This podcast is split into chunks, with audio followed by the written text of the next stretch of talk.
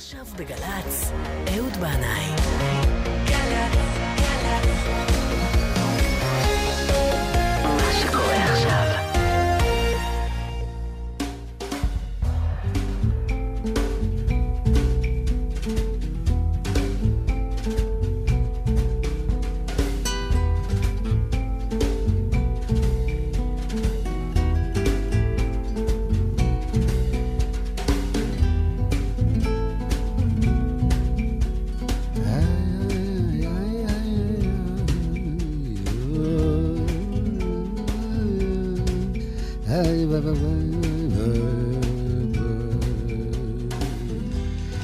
אהלן, אהלן, שלום לכולכם, באשר אתם שם.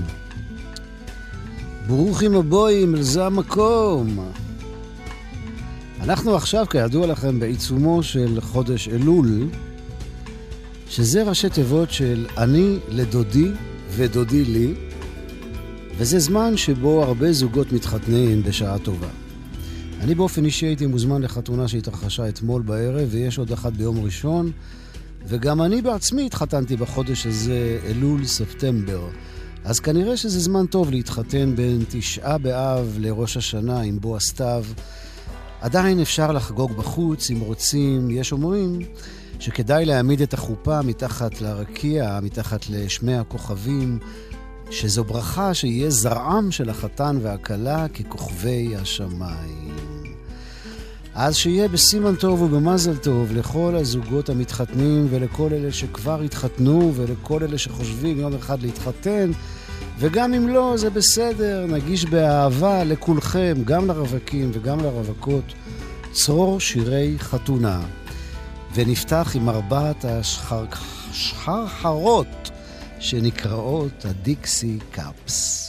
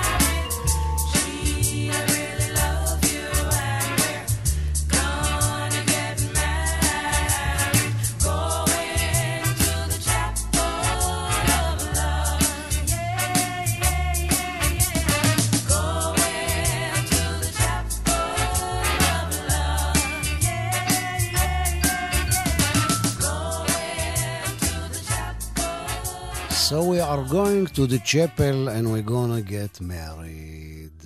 אז ממתי התחילו להתחתן? אני מתכוון ככה בהיסטוריה האנושית. האם אדם וחווה עברו טקס חופה וקידושין, כדת וכדין? מי חיתן אותם? הרבנות של גן עדן? אברהם אבינו ושרה אימנו נרשמו במועצה הדתית של כנען הקדומה? משה וציפורה נישאו במדיין? ספר בראשית מתאר את השתלשלות הדורות הראשונים, ובין השאר מתאר שהגברים לקחו להם נשים. אבל האם היה שם טקס מיוחד, כתובה, טבעת על היד?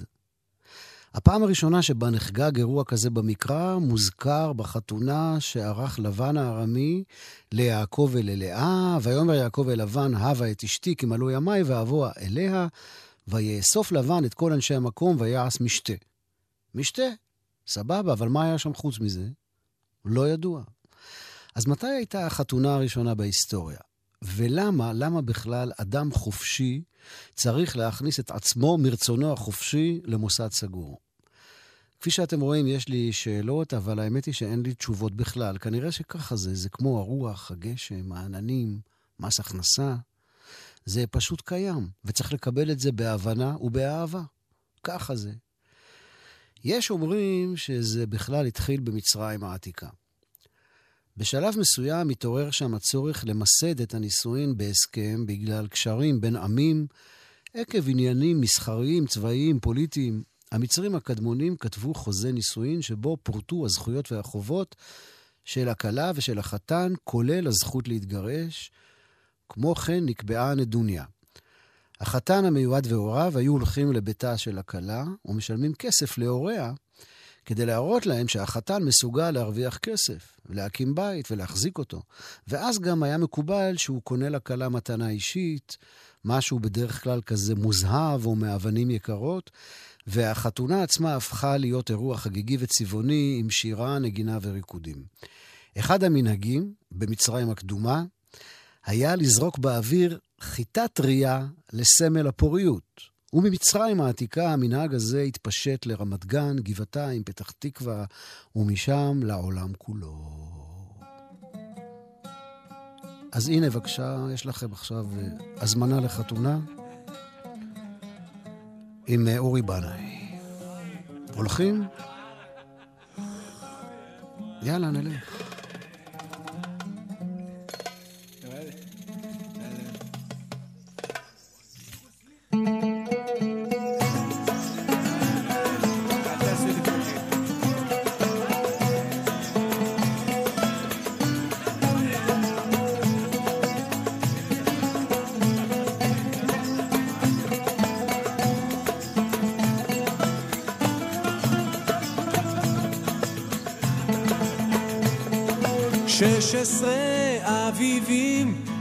לבת ראש הכפר, שתי עיני הכוכבים ושרה מפוזר. היא יפה על גופה, רק כותונת מבד, ועדי על צוואר שהכינה לבד. ובכפר בחורים וגופם בריא הם תמיד מחייכים כשמביטים בראי וכל אחד מתגאה, לי תהיה הבתולה.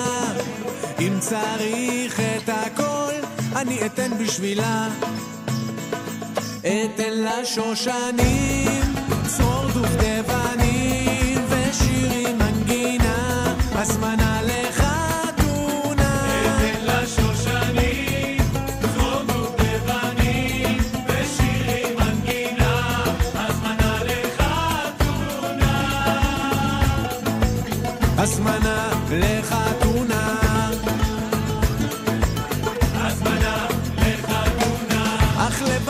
ראש הכפר, תוכניות שונות, עוד לא לתקוע בשופר, עוד לא זמן חתונות. היא רוצה בעולם טיול עם שק שינה. לא אכפת לה כולם, גם אם ייתנו מתנה. אתן לה שושנים צרור דובדבנים ושירים מנגינה, הזמנה לחתונה. אתן לה שושנים,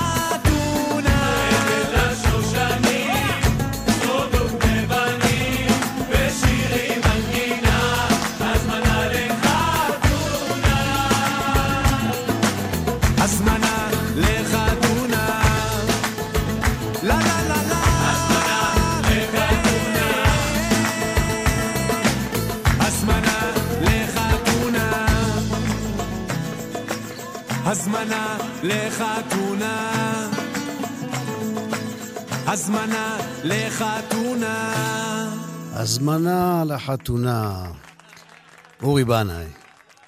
אז כפי שראינו, אה, בתנ"ך לא מוזכרות חתונות. אה, מדובר לא מעט על זוגות, אבל לא מסופר דבר על חתונתם, חוץ ממקרה אחד, בשיר השירים. צנע אורנה בנות ציון, במלך שלמה, בעטרה שיתרה לו אמו ביום חתונתו, וביום שמחת ליבו. אז השאלה כאן, אה, באמת, לשלמה, אנחנו יודעים, היו הרבה נשים. אז על איזה אישה מדובר כאן? על איזה חתונה? או שהוא כל כך הרבה חתונות היו שם? אבל אומר רבי עקיבא שאי אפשר לקרוא את המשפט הזה כפשוטו, כי שיר השירים הוא קודש קודשים. והחתונה המדוברת היא משל לגאולה העתידית, ששמחתה תהיה כשמחת חתן וכלה. בימים האלה, שבין תשעה באב לראש השנה, אה, יש שבע שבתות שבהם אנחנו קוראים הפטרות של נחמה, שלקוחות מהספר של הנביא ישעיהו. בשבת האחרונה קוראים את הקטע, "שוא ששיש בהשם, תגל נפשי באלוהי, כי הלבישני בגדי ישע, מעיל צדקה יעטני, כחתן יכהן פאר, וככלה תעדק אליה. אז אנחנו רואים כאן באמת שלעתיד לבוא, לפי הנבואה הזאת של ישעיהו, השמחה תהיה כשמחת חתונה בין הקדוש ברוך הוא, אם תרצו, לכנסת ישראל, בין היסוד הנקבי שביקום ליסוד הזכרי שבו, בין קודשא בריחו לשכינתי. סיפור שיבת הקבצנים של רבי נחמן מברסלב הוא סיפור חתונה של נער ונערה יתומים בני עניים. בכל לילה, במהלך uh, השבוע של שבע הברכות, מגיע קבצן בעל המום ומברך אותם. הוא מספר להם סיפור שממנו משתמע שהמום שלו הוא בעצם יתרון מאוד גדול. העיוור, מסתבר, הוא רואה מקצה העולם ועד קצה, הוא אחרי שומע יותר טוב מכל אחד אחר וכיוצא בזה. רוב הסיפורים אה, במעשייה הזאת, אה, של שבעת הקבצנים, מדברים על געגוע וחיפוש, על אבדה של דבר יקר וחשוב, ועל יציאה לדרך כדי למצוא את האבדה האבודה. באחד הסיפורים האלה, הקבצן בעל הצוואר העקום מספר על זוג ציפורים קוסמיות, שמקוננות בגלל הפרידה שנכפתה עליהן, הן נמצאות במרחק של אלפי קילומטרים אחד מהשנייה. קינת הלילה של הציפורים חודרת לנפש אנשי העיר, הם מרגישים עצב וגעגוע ולא מבינים למה. ויכול להיות שהגעגוע הזה קיים באוויר עוד לפני שנברא העולם, ואולי העולם הזה נברא בכלל בגלל הגעגוע. הקבצן בעל הצוואר העקום אומר שהוא יודע איך אפשר להפגיש בין הציפור לציפורה. בעזרת השלכת הקולות שלהן אחת לקראת השנייה, צעד אחרי צעד, עד מפגש שמחת העולם.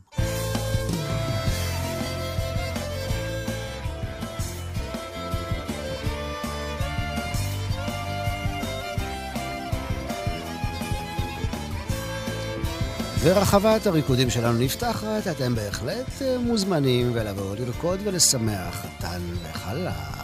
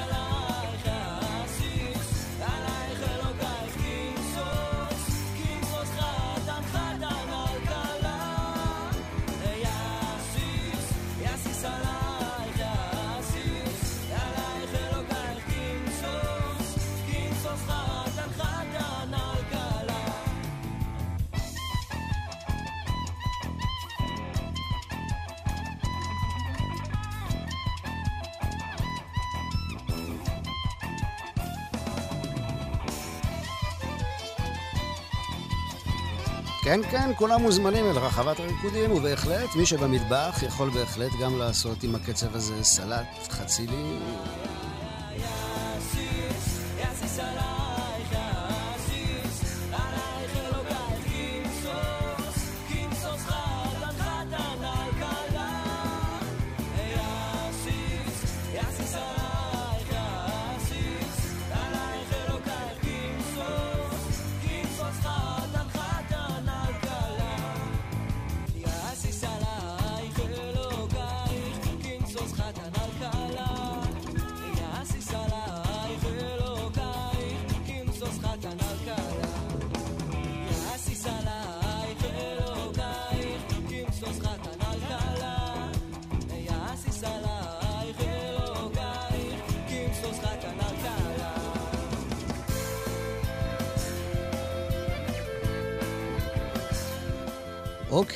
הציבור היקר מתבקש לשבת סביב השולחנות. מיד תוגש מנה ראשונה, ואחר כך אנחנו נחזור אל רחבת הריקודים. המשנה אומרת, בפתח מסכת קידושין, האישה נקנית בשלוש דרכים, בכסף, בשטר ובביאה. ובהמשך הגמרא שואלת, מדוע המשנה אומרת שלוש דרכים? האם לא יותר נכון לומר שלושה דרכים? אז עכשיו תרשו לי רגע להיות אה, אבשלום קור בזה המקום, ולשאול את השאלה המעניינת שהגמרא שואלת, האם המילה דרך היא זכר או נקבה? והגמרא אומרת ככה, אם נסתמך על הכתוב בספר שמות, והודעת להם את הדרך ילכו בה, הרי שדרך זו לשון נקבה, ילכו בה. אבל הנה, יש לנו כתוב נוסף שאומר, בדרך אחד יצאו אליך, ובשבעה דרכים ינוסו מפניך. בלשון זכר. אז אנחנו רואים כאן שהתורה מדברת על הדרך, פעם בלשון זכר ופעם בלשון נקבה. אז מה קורה כאן? ותשובת הגמרא מעניינת, מסתבר שזה תלוי בנושא. אם מדובר על התורה, כתוב, והודעת להם את הדרך ילכו בה.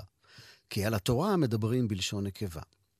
כמו שאומרים, תורת השם תמימה משיבת נפש. אבל במקרה של מלחמה נאמר, בדרך אחד יצאו אליך ובשבעה דרכים ינוסו מפניך, כי המלחמה כידוע היא עניין גברי מאוד. דרכו של הגבר להילחם ואין דרכה של האישה להילחם.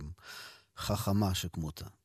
ובגלל שהמשנה שלנו במסכת קידושין מדברת על אישה, היא נוקטת בלשון נקבה ואומרת בשלוש דרכים.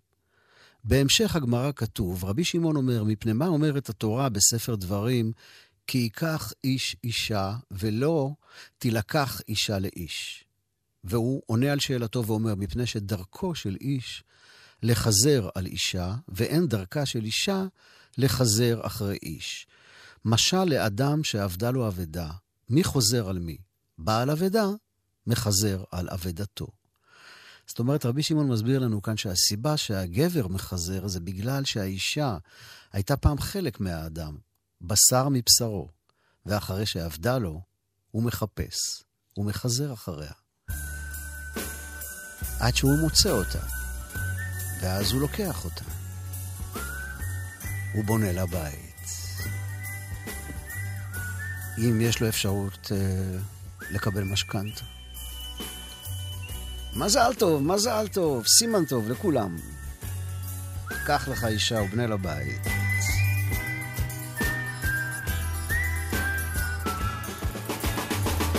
אני רוכב, לא יתפסוני חי, כן אני זוכר אותה, איתי רוכבת איתי. אני עוזר אולי קהו עיניי, והיא עומדת שם צוחקת אליי. קח לך אישה ובן הבית, קח לך, קח לך. אני רוכב השמש בגבי, כן אני מרגיש אותה איתי כאילו עכשיו. הזמן עוקב, וכבר נוגע בי, ואין כבר דרך להמשיך ולרכב. קח לך אישה ובנה לבן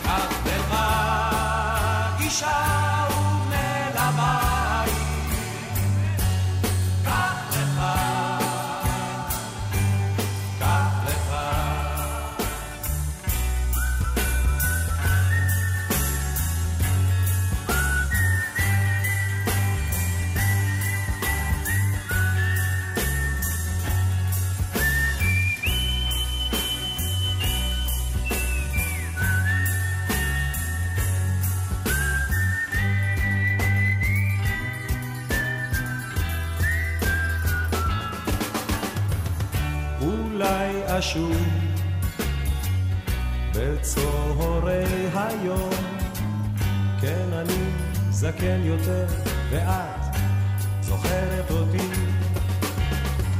זה לא עצוב שמסתיים חלום, זה לא עצוב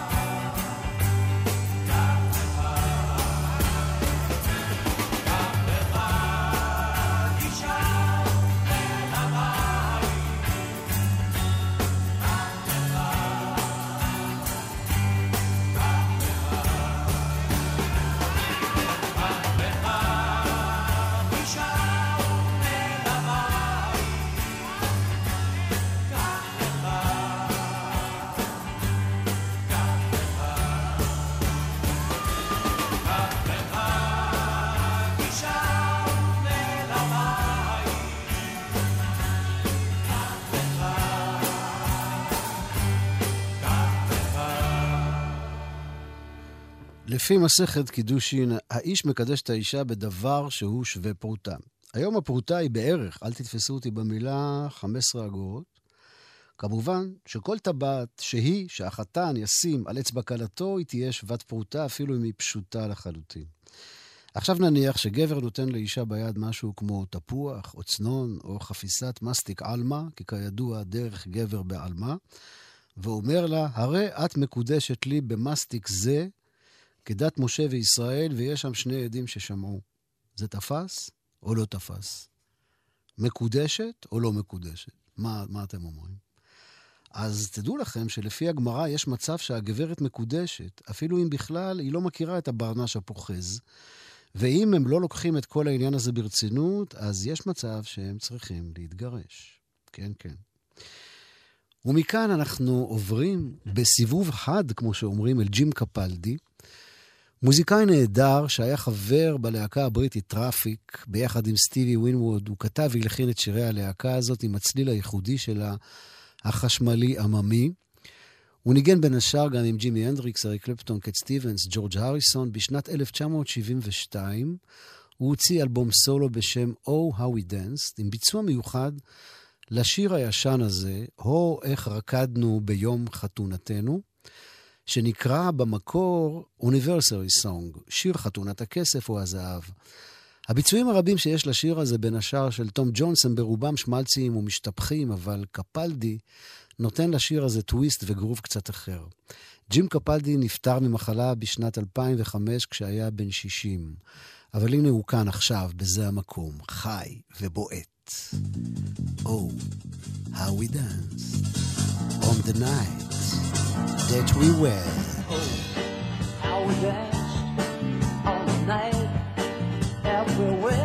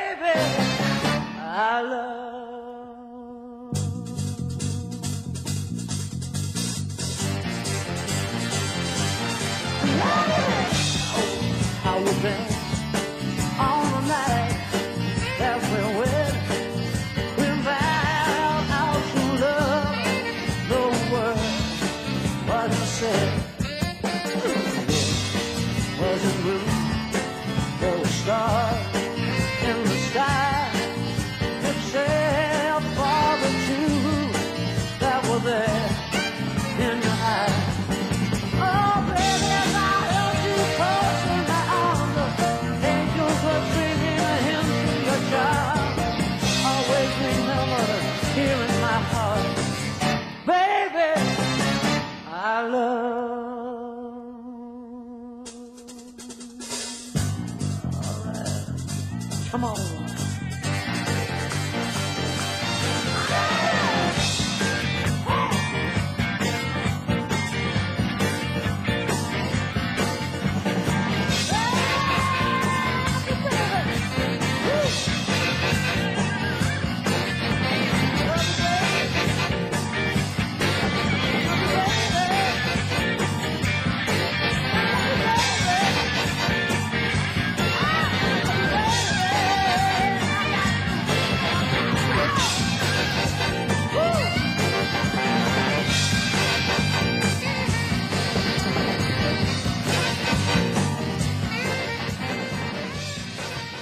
ג'ים קפלדי.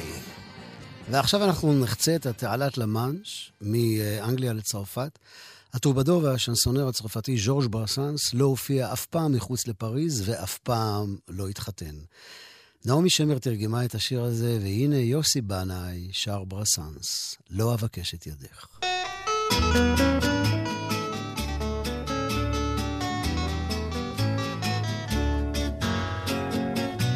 אהובתי בשם עליון, אל נא נרצח את קופידון במו ידינו.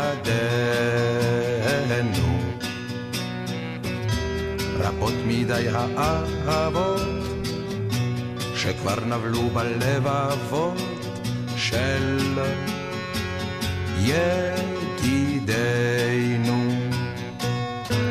על כן בשם כל הקדושים אני דודך מצהיר בזאת שלא אבקש את ידך.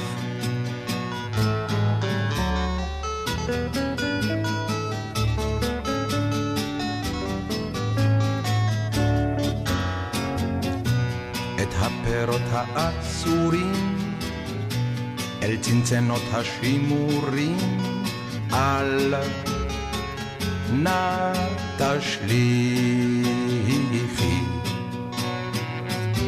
הם יאבדו את כל כוחם וצבעיהם וניחוחם אם לא תשגיחי על כן בשם כל הקדושים אני דודך. מצהיר בזאת שלא אבקש את ידך.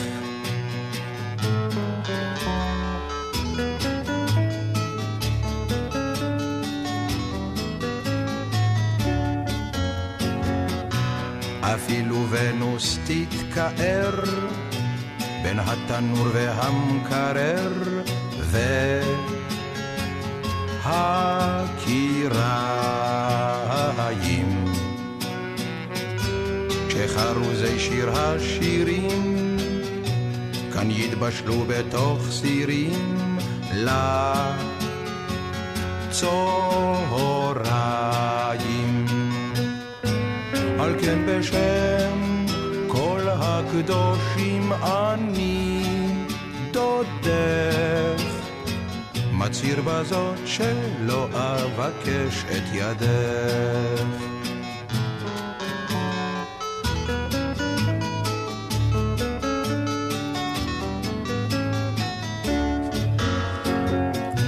על כן נמלך שלומי יקר, ראשך הניחי על הקר, כך או אחרת. שלא כדין ולא כדת, אהובתי תהיי לעד, כי את זוכרת. הלא בשם כל הקדושים אני מצהיר בזאת שלא אבקש את ידך. ידך. סבתא שלי הייתה יושבת בחתונות של הבנים שלה בפנים קצת, איך לומר, חמצמצות. כששאלו אותה למה היא ככה, היא אמרה, טוב, מכניסים לי צרה למשפחה, מביאים לי אויבת, ועוד עם תזמורת, עוד מנגנים לי. כן, היא טענה שאף פעם לא יכולים להיות יחסים טובים בין הכלה לחמותה, שככה זה בטבע, ככה זה מאלוהים. ולהוכחה הייתה מספרת את הסיפור על הבחור שלא הצליח להתחתן. כל בחורה שהוא הביא הביתה, אימא שלו לא אהבה, או שהיא לא אהבה את האימא, וככה חלפו שנים עד שהוא אמר לאימא שלו, תראי, אמי היקרה, יש לי מזל נאחס כאן איתך. אני אעבור לעיר אחרת, לא אספר בכלל שיש לי אימא, ורק אחרי שאתחתן, אני אכיר לך את כלתי. בסדר, האימא אמרה, בסדר, אבל תזמין אותי לחתונה. אני אגיע בעילום שם, אף אחד לא צריך לדעת מי אני, אין מצב שאני לא אהיה נוכחת בחתונה של הבן שלי. אז הבן באמת עבר לגור בעיר אחרת, ומהר מאוד מצא נערה וקבעו מועד לחתונה. ובערב החתונה האימא הגיעה לאולם עם כובע גדול, עם נוצה ככה אדומה, וישבה בצד. החתונה עברה נהדר, חופה, אוכל, תזמורת, הכל. ואחר כך החתן שאל את כלתו, נו יקירתי, מה את אומרת? איך עוברת עלייך החתונה? נהדר, היא אמרה. הכל נהדר. חוץ מהאישה הזאת שיושבת שם, אתה רואה אותה? זאת עם הכובע הגדול עם הנוצה האדומה? אני לא יכולה לסבול אותה. שתלך כבר.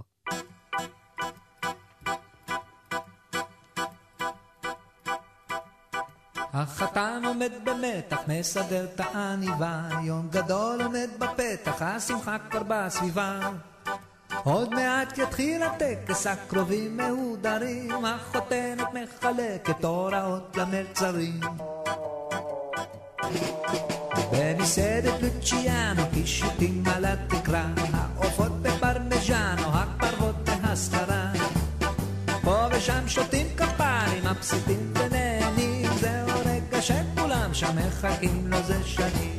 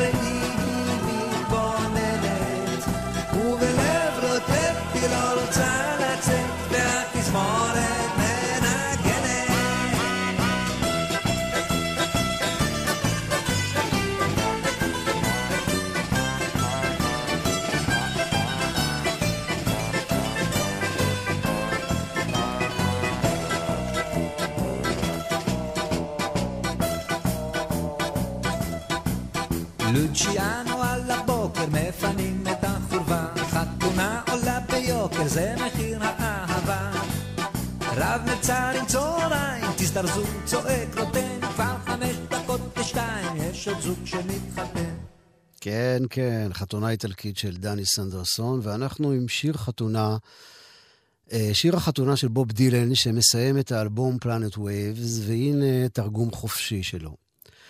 אני אוהב אותך יותר מפעם, יותר מזמן ויותר מאהבה. אוהב אותך יותר מכסף, יותר מכוכבים בשמי הערבה. אוהב אותך יותר משיגעון, יותר מחלומות שעל הים, יותר מהחיים עצמם, יותר מכל מה שקיים. מהרגע שנכנסת, המעגל הושלם בטוב.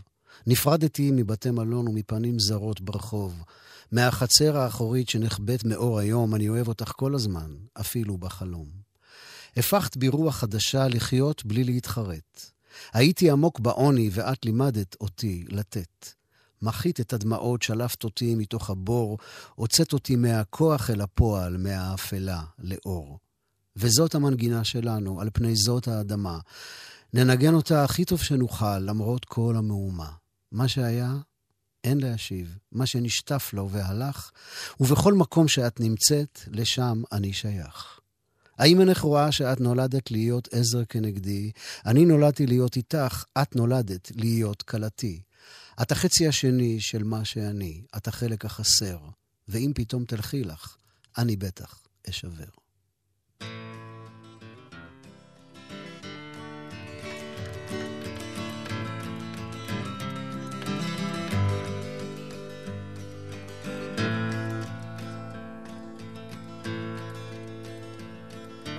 Love you more than ever, more than time and more than love. I love you more than money and more than the stars above. I love you more than madness, more than dreams upon the sea. I love you more than life itself, you mean that much to me. Ever since you walked right in, the circle's been complete. I say goodbye to haunted rooms and faces in the street. To the courtyards of the jester, which is a hidden from the sun. I love you more than ever, and I haven't yet begun.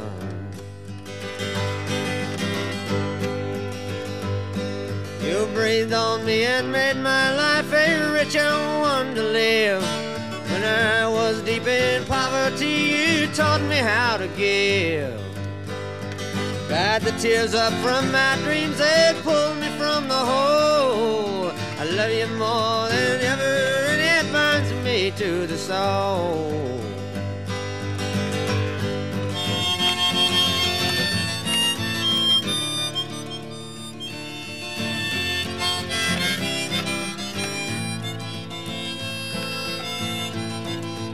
Gave me babies, one, two, three. What is more, you saved my life. Eye for eye tooth for tooth, your love cuts like a knife. My thoughts of you don't ever rest, they kill me if I lie. But I'd sacrifice the world for you to watch my senses die. That is yours and mine to play upon this earth. We'll play it out the best we know, whatever it is worth. What's lost is lost, we can't regain what went down in the flood. The happiness to me is you, and I love you more than blood. Never been my duty to remake the world at large, nor is it my intentions to sound a battle charge. Cause I love you more than all of that with a love that doesn't bend. And if there is eternity, I'll love you there again.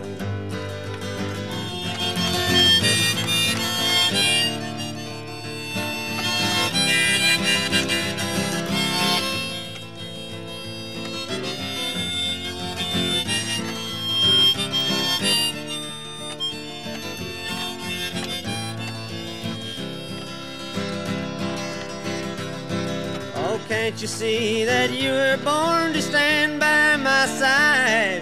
And I was born to be with you, you were born to be my bride. You're the other half of what I am. You're the missing piece. And I love you more than ever with that love that doesn't cease.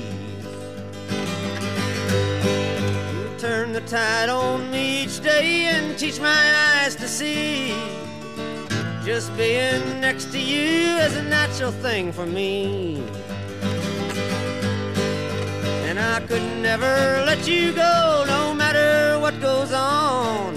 Cause I love you more than ever now that the past is gone.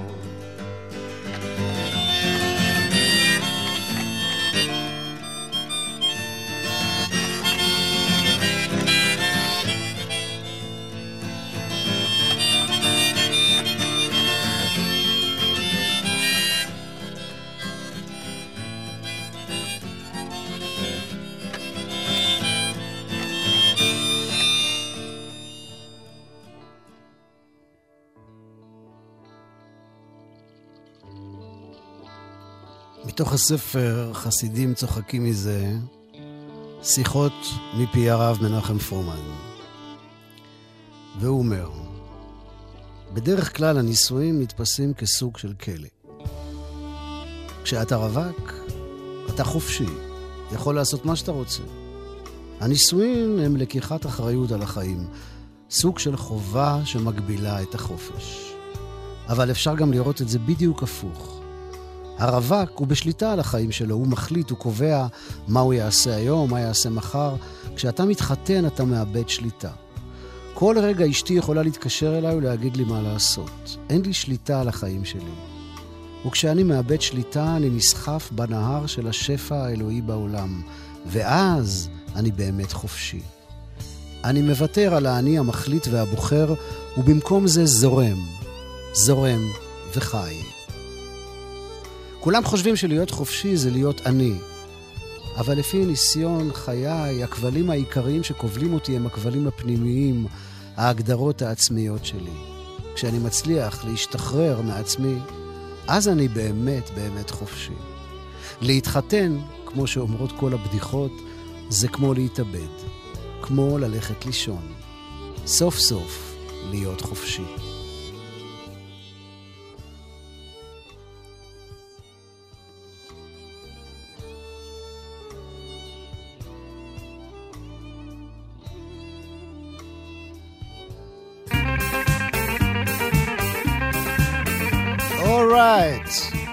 בואו נחזור לרחבת הריקודים לסיבוב נוסף בטרם נתפזר. עם דקלון היקר. ישמח חתני. מזל טוב.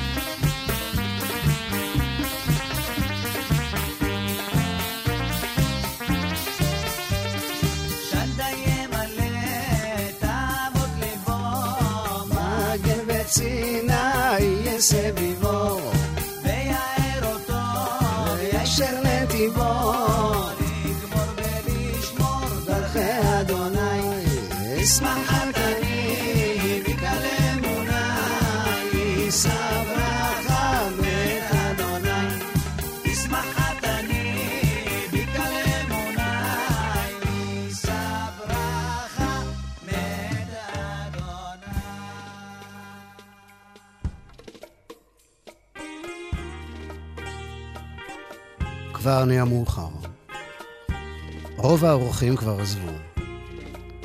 והליפסטיק נמרח על הפנים של הכלה העייפה. התזמורת מנגנת רומבת חתונה אחרונה. שתי ילדות קטנות רוקדות לבד ברחבת הריקודים. הצלם אורז את הציוד שלו, המלצרים מפנים את השולחנות, הורי החתן והורי הכלה נפרדים על יד הדלת, עוד מעט החתן והכלה יישארו לבד, יד ביד. ועכשיו מתחילים החיים הממשיים, קשיי הפרנסה, המשכנתה, המשברים, העליות, המורדות, השגרה היומיומית. ועכשיו מתחילה העבודה האמיתית. איך לשמור ואיך לשמר את האהבה הראשונית הזאת, את ההתרגשות הזאת, את זיכרון הלילה הזה, איך להתחיל כל פעם, כל פעם מחדש. כבר מאוחר. כל האורחים כבר עזבו, האולם ריק. החתן והכלה נכנסים למכונית ונוסעים לקראת עתידם. ואני רוצה לומר תודה רבה לדניאל גורדון לוויתן על הניהול ההפקה, תודה לאיתמר חי על הניהול הטכני, תודה לכם מאזינים ומאזינות יקרים על ההאזנה. סימן טוב ומזל טוב שיהיה לנו ולכל ישראל ולכל העולם כולו. שבת שלום, כל טוב וסלמת.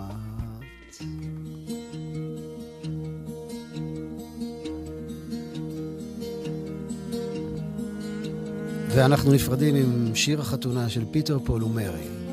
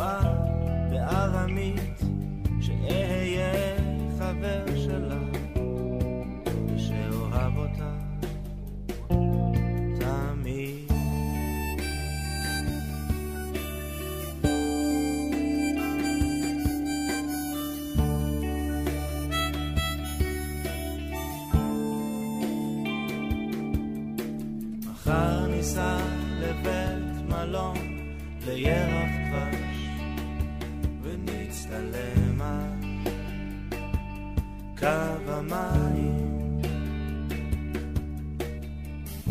תמיד חשבתי חתונה זה מטופש אבל תראי איך נרטבות לי העיניים. הסידורי פרחים לא מתאימים לצבע המפות הלילה נבטא כתוליהם של המעטפות. ולפנינו כמויות כאלה של עתיד שבו אהיה חבר שלך שבו אוהב אותך אוהב אותך אוהב אותה תמיד